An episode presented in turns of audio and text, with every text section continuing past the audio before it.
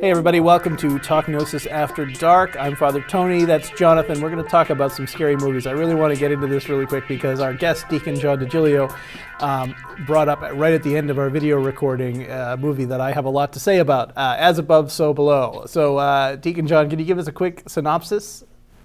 Oh, brother, no. Uh, no, that's not true. I mean, the gist of it is uh, you've got some explorers who have uh, gotten the lead on the possibility of finding the Philosopher's Stone.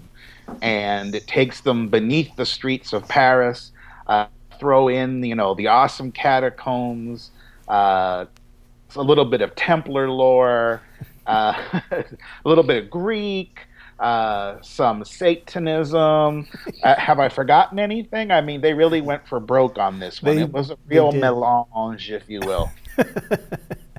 Uh, and I will. Um, the when I first heard about this movie, I was pretty excited, right? Because I'm like, well, they're gonna have a you know a kind of a hermetic alchemical uh, horror movie. I, you know, I could be into that. You know, combining some of my interests, but. Um, the execution before I even saw the movie, I knew it was going to be trouble because I heard an interview with the filmmakers, uh, two brothers, I believe, um, who, who made the film, and uh, they were being interviewed by somebody who clearly knew what they were talking about as far as kind of the esoteric stuff, and uh, and you could tell they just had no idea at all. Uh, they were like, "Oh yeah, we just read some websites and we threw it in the script." I mean, you know, Wikipedia. That's how you make a movie these days. so, so going into the movie, I'm like, "Oh boy, here we go," and then even even as a horror movie, it's just not very good. I, I don't know. No, I mean, it has its moments. Um, It has jump Some of- scares. Exactly. And, you know, probably the most significant thing to me is if you've ever been in the catacombs of Paris, uh, A, you know just how amazing it is, but B, it's very rare that people get to film down there. And this was actually filmed Yeah.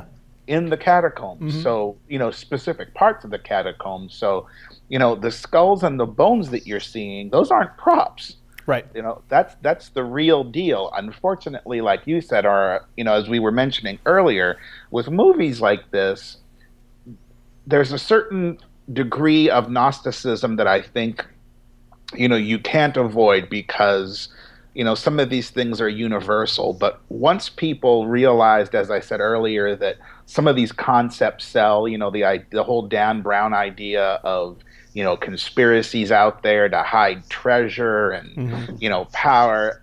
That's what draws people in. So they did. They chose this wonderful hermetic phrase that appeals to anybody who's read the material. And you think boy as above so below. This is going to speak right to me. Yep. and then you know you get into the movie and they're talking about the templars. And then all of a sudden it goes downhill from there and as i said once the satanist group sort of appears then you start to really wonder what you've brought into There was one scene that I enjoyed, and it was towards the beginning of the movie when the cameraman is crawling through a very small space. Like they all have to crawl through this very small space, and the cameraman ha- is a little bit uh, claustrophobic. Apparently, the actor who played that part was claustrophobic. Is, is claustrophobic in real life. So the scene happens where he actually he has a panic attack while he's crawling through that this tiny little space in the catacombs, and this panic attack felt very real and it was so obviously different from all the rest of the movie. Turns out he actually had a panic attack filming that scene. So you know in, in the interview with the filmmakers i heard that. And uh, i really liked that scene and i thought that if the rest of the movie could have been as authentic as that that you know but oh well anyway uh, jonathan pick another one we'll uh, Oh, for sure. Um, uh, you already mentioned it, but but definitely Frankenstein, and it's uh, it- it's even more gnostic than than than you could ever imagine. Particularly the book, uh, and I think some people might be even more surprised by that when they think about the the cliches and stereotypes of the of uh, Frankenstein. Uh, it, it- the the original book is uh, which I haven't read in a long time, but is uh, much more a philosophical treatise on on existence than, than a scary story. And the Frankenstein monster in that is is kind of a, a philosopher who is actually quite articulate, unlike the grr, grr that we sometimes get in the movies. Fire bad.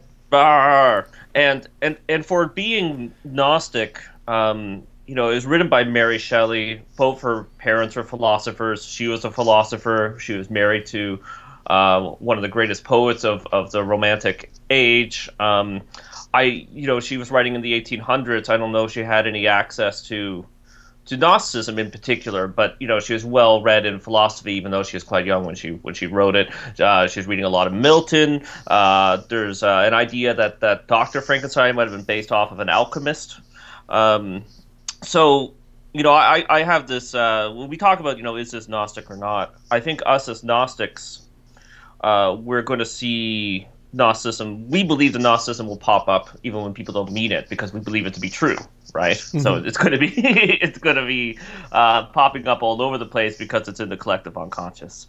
I, I think in the case of Frankenstein, even if she didn't know about Gnosticism, and she could have, or she could have known a little bit about it, she was reading the kind of right philosophy and right religious tracks and thinking critically on the Bible and hearing about alchemists to sort of uh, recreate it in a very authentic way. Yeah. Um, so it's a uh, everybody go go read Frankenstein and and you will find it to be a, a very Gnostic tract and, and just like uh, Father Tony said, uh, you know it, it's right there. You know, Doctor Frankenstein is a demiurge, and uh, the poor the quote unquote monster is is his poor creation uh, rebelling against his creator. Uh, and in some ways, you know the the the monster is the Doctor and the hero is the uh, the, the, creation. Right. Um, getting that to movies hasn't been all that successful, except in, in one case, which I highly recommend everybody uh, listening or watching this, uh, and uh, my two, uh, uh, you two, Father Tony and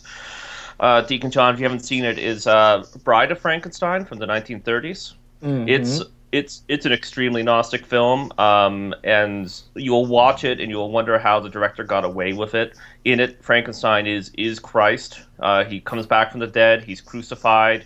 Uh, the, the, director uses a lot of uh, beautiful, though sometimes heavy-handed, um, uh, religious symbolism. The stations of the cross are there. Uh, uh, it's it's for for a conservative time in the 1930s. He it's it's shocking that he quote unquote got away with it.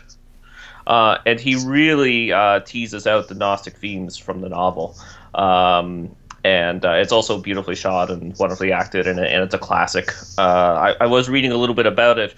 The director James Whale did, did the classic 1930s Frankenstein, uh, but he didn't want to do any more horror movies, uh, and the studio kind of made him do this one in exchange for doing kind of artier films that he wanted to do in the future.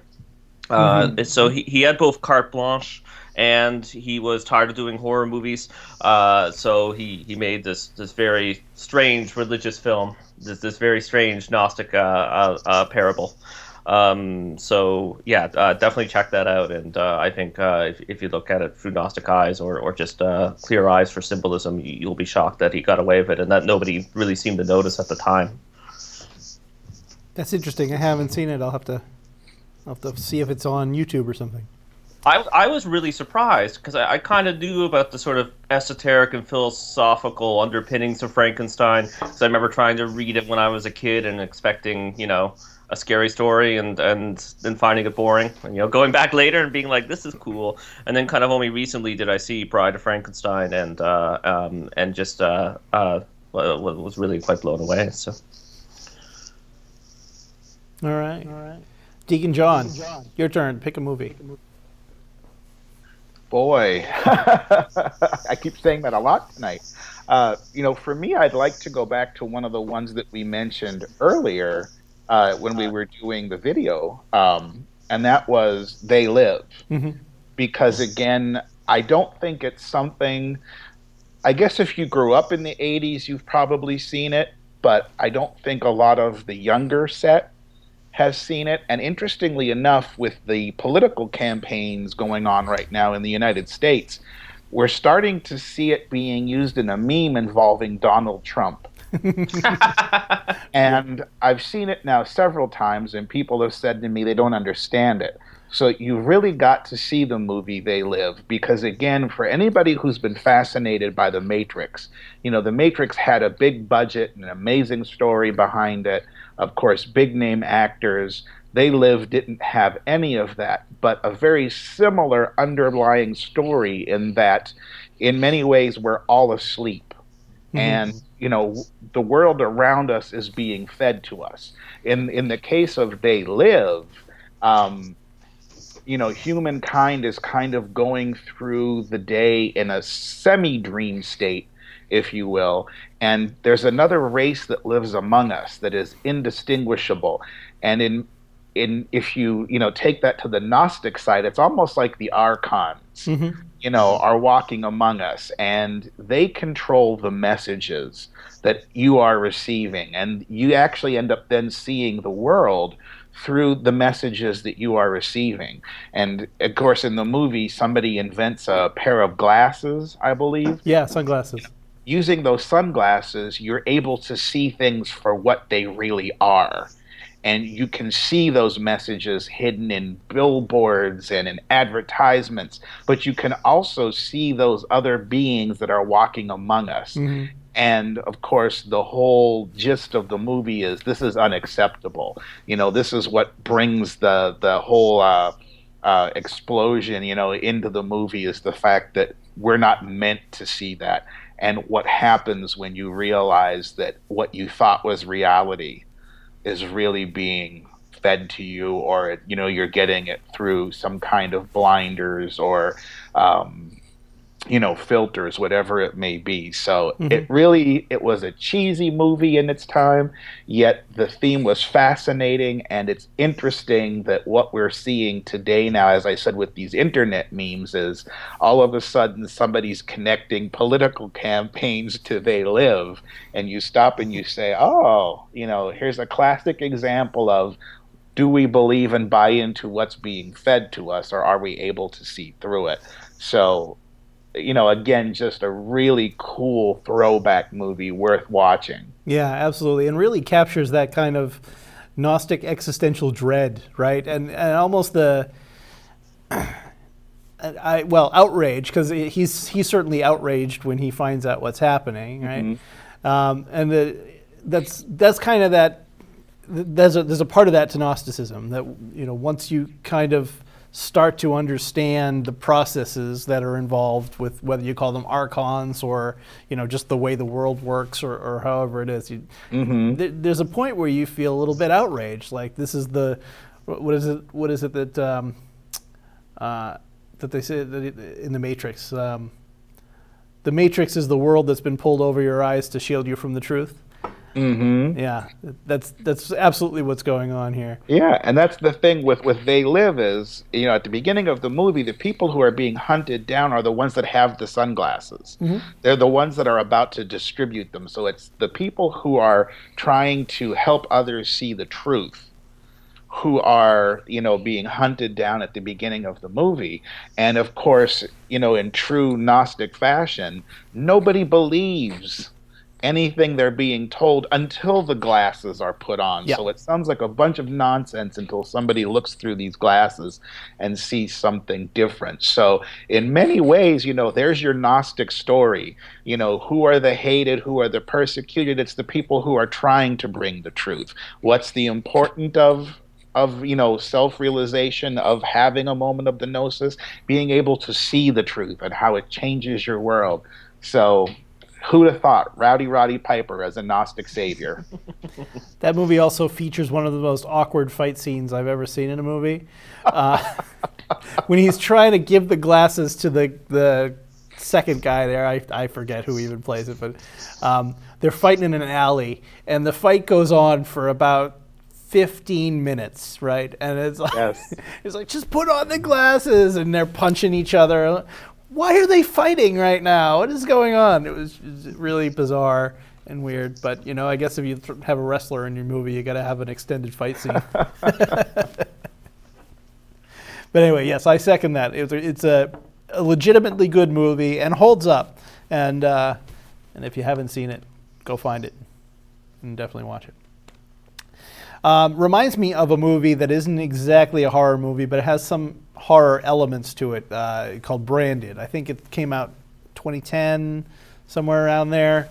Um, not a lot of people have seen it. It's a, a, smaller movie, uh, filmed mostly in Russia. Um, a lot of the movie takes place in Russia, and uh, it's about a guy who has this kind of religious experience, uh, awakening kind of a thing, where um, God supposedly uh, instructs him to build this um, uh, sacrificial altar, and he brings in a, a bull to sacrifice in this altar. He lights it on fire, and then he can see um, he can see the embodiment of brands. Uh, so like the McDonald's analog, of course it's not McDonald's, but um, is like this kind of blobby yellow and red monster that attaches itself to people and makes them crave you know, fatty foods and uh, very similar kind of thing. Like once he goes through this process, he can now see those uh, forces that are uh, that are kind of controlling people's impulses. And uh, yeah, it's, it's definitely it, it's a, a different a different movie. It's not. Um, it takes itself more seriously, I think, than They Live. Um, whether it should have or not, I don't know. Uh, but it was uh, it was an entertaining movie nonetheless. So I've recommended that to a number of people, and I don't think anybody ever goes and sees it. but I think it's on Netflix, so if you have a chance, go go take a look at that. Have either of you seen that? I haven't, but I'll, I'll check I, it out. I have. Yeah, Ah, it wasn't too bad, right? No, it's actually, again, it's one of those things where it did take itself very seriously. Of course, there were moments when it's you can't get around the camp. Yeah, Um, you really can't, but the message is there. yeah, yeah, absolutely. Um, one that I highly recommend and, and are are pushing on people and will probably rewatch uh, during this long, cold Montreal winter, um, which is which is also approved for my partner. My, my, my wife's a big fan of Buffy the Vampire Slayer, as am I. And a few few winters back, we watched that. But the spin-off of Buffy, Angel, uh, is um, and becomes uh, intensely Gnostic, uh, and I think deliberately so, as in you know the writers are, are reading Gnosticism or reading about Gnosticism and work it into the plot. Uh, the first season of that show is almost unwatchable. it's about a hunky vampire detective who moves to LA to solve crimes and, and fight evil. With an Um, inexplicable Irish guy. Yes. Yeah, Yeah, he. Uh, well, they do flashbacks. David Boreanaz is the actor who plays Angel, the, the heroic vampire, and he he has probably the worst Irish accent I've ever heard anyone do. um, it's like uh, they didn't hire him for his acting skills. no, no. So just skip the first season. Started off at the at the second. By the by the fourth and fifth, it, it's uh, it, it becomes uh, an amazing Gnostic parable. And uh, uh, have you seen it, Deacon John? Because um, uh, a lot of the action revolves around a, a law firm in in Los Angeles. Interestingly enough, I have not. skip the first season, started up. But um, uh, you know, I, had been noticing the Gnostic themes, but uh, a few years ago on a uh, literary website called The Awl, that's A A W L. There's a very good article by someone who's uh, who's versed in Gnosticism, and it's called uh, "The Theology of Angel in the City of Demons," and he really kind of uh, you know explains how it is a a, a Gnostic. Uh, a a Gnostic tract, but um, just to talk about some of those themes. But you know, in in the show, there's there's there's this good force called the higher powers, but they're they're distant. Uh, they speak in riddles, and they're almost separate from Earth, where where evil. Uh, evil demons, the Archons, we'll just call them the Archons. The Archons literally live on Earth and run a law firm and like try to do bad and rule the world. Uh, and it's, it's a very literal interpretation of Gnosticism in some way. Um, and yeah, insert the- insert lawyer jokes here. Yes, yeah, and and of course there's there's a lot of lawyer jokes. um, what else was I going to say about Angel? But yes, yeah. So so hunky hunky vampire detective, uh, spin off of uh, of of of a um, a teen television show. Uh, is very good and gets very dark. Um, actually, like Buffy, by, by Buffy five season five or six, it also gets very dark. But like the last season of Angel is one of the most depressing things you'll see on television, particularly for 8 p.m. Uh, uh, prime time. Like it's up there with True Detective season two or The Wire or something. It is very, very bleak, and uh, you won't be expecting that. Yeah, interesting. I watched that all the way through on Netflix, so not too long ago, maybe a year or two ago now, actually, at this point. But yeah, I, I um, I don't tend to think very critically about media as I'm experiencing it. I, I think we've talked about this before. Like, I, I'm happy to watch a movie or a television show and just let it go by and say, oh yeah, that was nice. But then, you know, I don't, I don't typically spend a lot of time while I'm watching it thinking about, oh, that's Gnostic because this, that, or the other thing. And so I don't recall. I mean, now that you're describing it, yeah, absolutely, there's a lot of Gnostic stuff in there. But I, I don't recall that um, jumping out at me I watched it. Maybe it's time to, maybe it's time to binge watch it again. Yeah. I, I think that also that leads me to another thought about kind of Gnosticism in horror films and horror uh, fiction and kind of other stuff that we think of as trashy.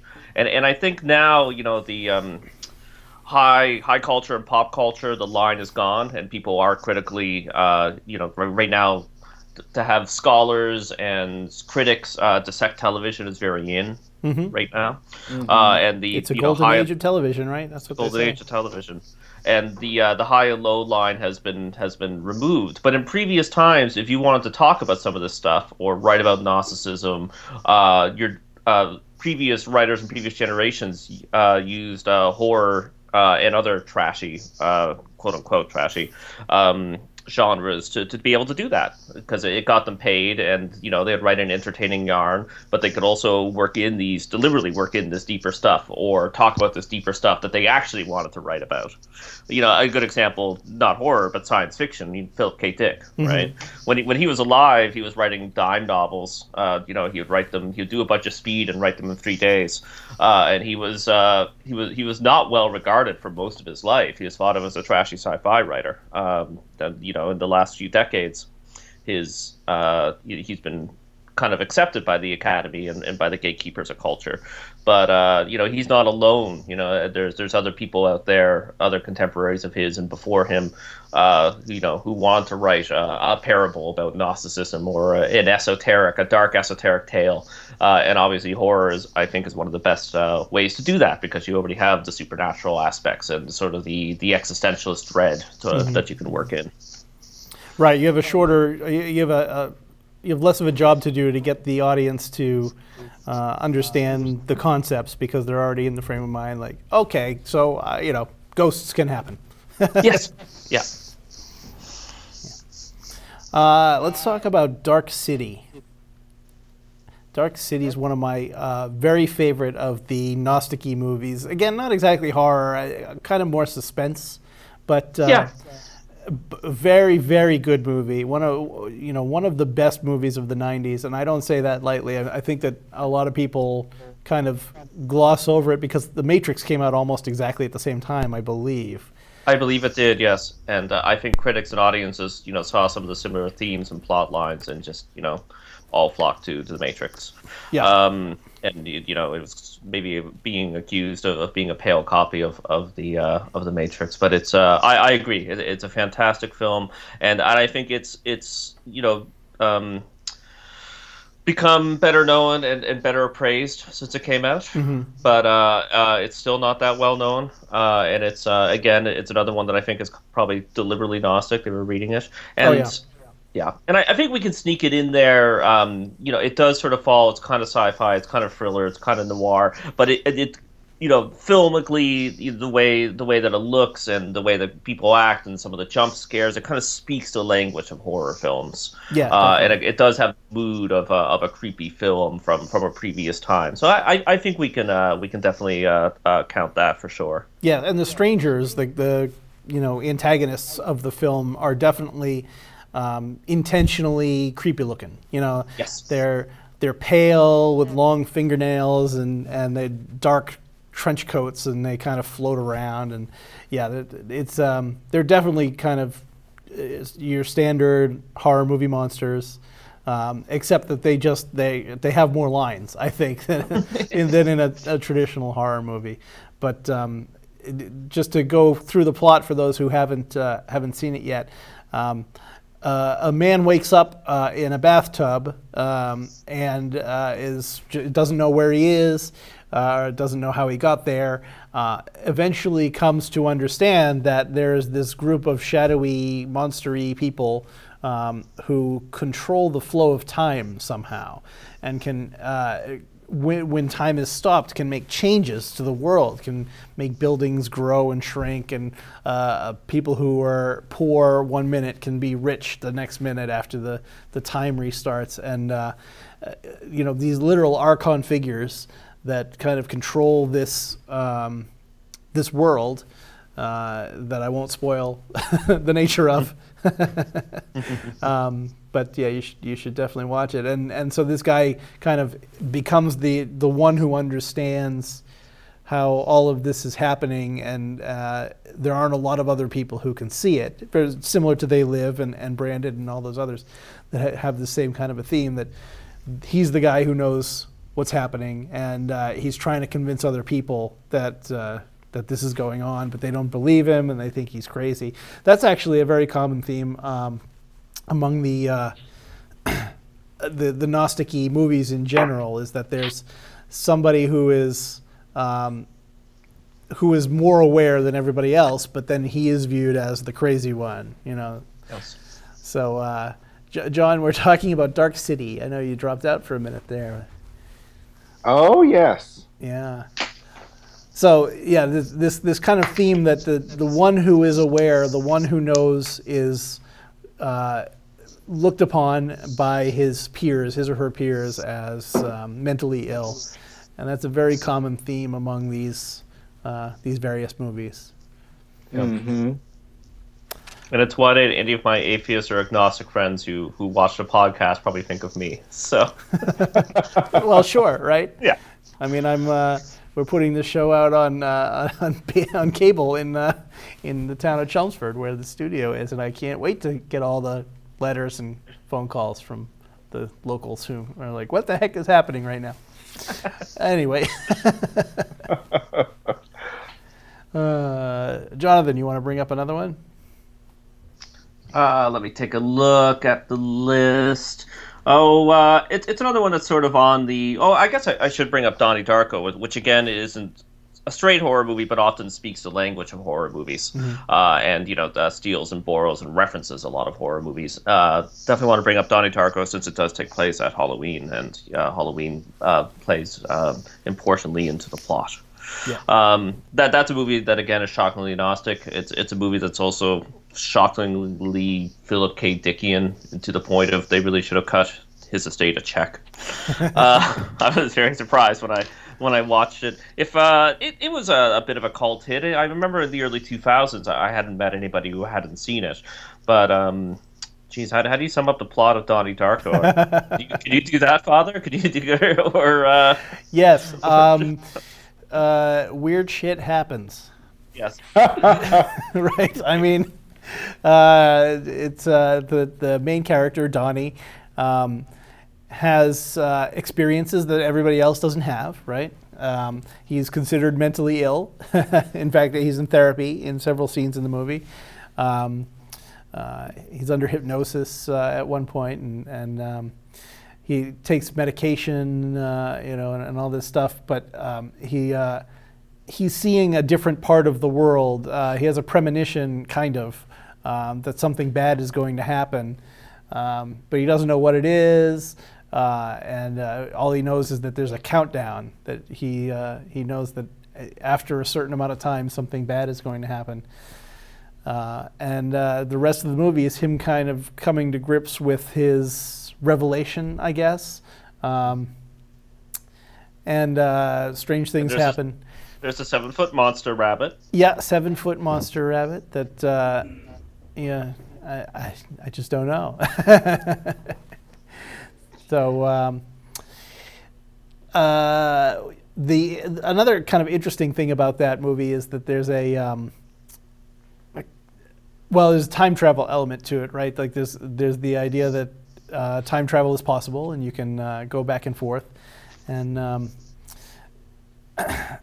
the the way that that is depicted visually is kind of interesting. Like there's this kind of uh, liquid something coming out from the center of these people at this one scene, and it it goes around the house and uh, people kind of follow, and it's it brings up these questions of free will versus determinism. Like, is this is this all supposed to happen? Is there anything that he can do to change his fate? And uh, at the end of the day, does it even matter? It, it's a it's a kind of weird movie, but also um, a very good movie. It has a lot of uh, good '80s music if you're into the '80s music. So, uh, yeah. Deacon, you have another one that you want to bring up? Another movie? Hmm. I think I'm at a loss at the moment, actually. But give me a moment, and one will come to me. okay. Um, so uh, I would I would actually like to bring up Pan's Labyrinth, which again is not. Um, Mm. it, it's, it has horror elements. It's definitely, uh, you know, there are definitely scary moments. Um, it takes place during the Spanish Civil War, which is, you know, scary in and of itself. But uh, one of, honestly, one of my favorite movies of all time. Um, the, uh, the the plot is that um, there's this little girl whose mother is marrying a, uh, a general in the Spanish army during the Spanish Civil War, and they're fighting against these kind of uh, insurgent freedom fighter kind of people, and uh, but her she, uh, she has these experiences of um, fairies or spirits or other, you know uh, nature spirits. Uh, um, uh, Pan, you know, the goat-headed, uh, you know, the goat-footed um, uh, creature, I guess, uh, with horns that she runs into. Um, the the story mirrors, in my opinion, I've I've had conversations with people who who disagree with me, but the the story kind of mirrors the Hymn of the Pearl, uh, that this girl is. Um, this girl plays the role of the, the prince in the Hymn of the Pearl and uh, has been exiled to this world, or not exiled exactly, has come to this world to find something but has forgotten uh, what she's there to find. And, and uh, the, the role of, um, of these kind of fairies and, and Pan, and Pan is to. Um, remind her of why she's there. But then there are points in the plot where you don't know who the, the good people are and the bad people. You know, if they're if they have her best interest at heart or uh, or all of it. And um, so for that reason, uh, and for the you know the Hymn of the Pearl, that's that, that's one of my favorite movies that has come out recently. Yes. And I'll Um, throw another another one, uh, oldie in there, Hmm? if I may. Flatliners. Flatliners, sure. Yeah. Oh, that's it's been a while since I've seen that one. Oh, I, I haven't seen Flatliners. Well, tell us Yeah, about that's- it. Someone, yeah, someone give me the rundown. I was gonna say that's an oldie but a goodie. You know, that was uh, gosh, Kiefer Sutherland Yeah. and uh, uh, boy, why am I suddenly What- blanking? It was it was it Kevin Bacon Kevin is in Bacon. Was there a Baldwin in it? There was probably a Baldwin in it. it. There was uh, Julia Roberts. Oh, in right. it. Yeah, yeah. But you know, the gist of this is is you've got a group of medical school students who has figured out that um, within so many minutes after death, it is possible to bring life back. And interestingly enough, as they're experimenting with this, of course, they're they're killing themselves. They're taking themselves to the point of medical death. The heart stops, and then seeing how long they can go before they begin to bring one another back. But they start to bring things back with them, and basically, what they're bringing back with them are. Uh, injuries, if you will, from their their past, things that they may have done wrong. So, for instance, uh, uh, Julia Roberts' character uh, saw her father. Oh, yeah. I think we may have lost him again. but that's that's right. So the uh, uh, and then there's another guy who was um, uh, who bullied. I think, uh, if I recall correctly, he was he was a bully as a kid, and, and the kid one of the kids that he bullied.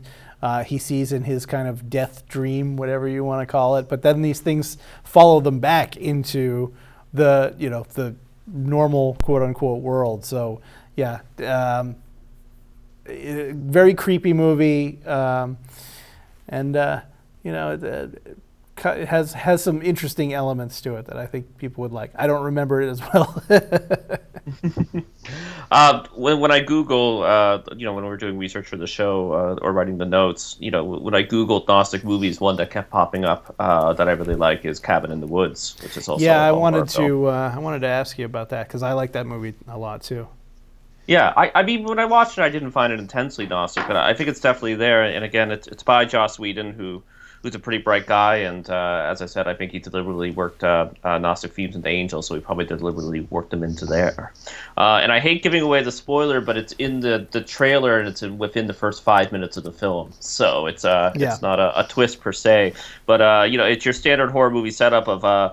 Of a bunch of young kids going to party at a spooky cabin in the woods, Right. but within within the first few minutes, you find out that uh, that they're actually going to be uh, sacrificed to, to the to the dark gods, to the dark archons, the demiurge uh, who who made and sustains this world in a uh, very specific uh, uh, ritual, which uh, recreates what we know as as horror movies, uses the Yeah. template of horror movies. Exactly. It Uh, takes the trope of the horror movie and turns that into the main, uh, you know, plot device of the movie. It's very interesting.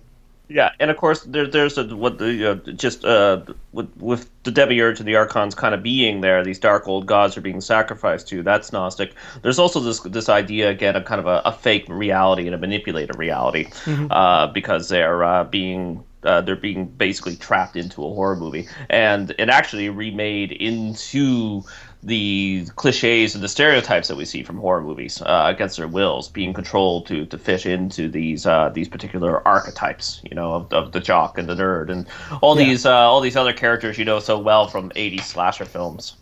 Um, it's it's a very clever. It's also a very funny movie, uh, but it's still it's still pretty chilling, uh, and uh, it, it's also kind of fun to watch because it, it's it's also a high tech operation. Uh, They have a secret military base underneath the cabin, and it's a kind of a mix of uh, of uh, uh, and it's it's hinted at that it might be a, a a government or UN organization that's actually doing the uh, the, the sacrificing. Right. Right. Yeah, right. How much to give away? how much to give away? if you haven't Well- seen it by now, But all that is actually basically revealed within the first five to ten. Yeah. And it was it was in the trailer when it came out, and there's still more frills and chills and twists. there are, definitely are. Yeah. Yeah. And of course, there's also sort of a Gnostic theme about them kind of finding out the truth about all of this, um, and uh, um, uh, uh, bringing that gnosis back and see if they can bring it back in time. Yeah. Um, the uh, and it turns out it's well, it the if you've seen um, Evil Dead or Evil Dead Two, which is essentially the same movie, uh, the, the you'll recognize kind of the setup um, as as you know almost that exact same thing, and uh, it's fascinating, fascinating in the way that that happens. So uh, anyway, it's a great movie. Um, Yeah, Joss fantastic. Whedon, fantastic cast, um, and and uh, and a really interesting premise. And you know what, I it's one of those movies where you either loved it or you hated it. And I know a lot of people who just hated it, and Oh, really? those people are wrong. Yes.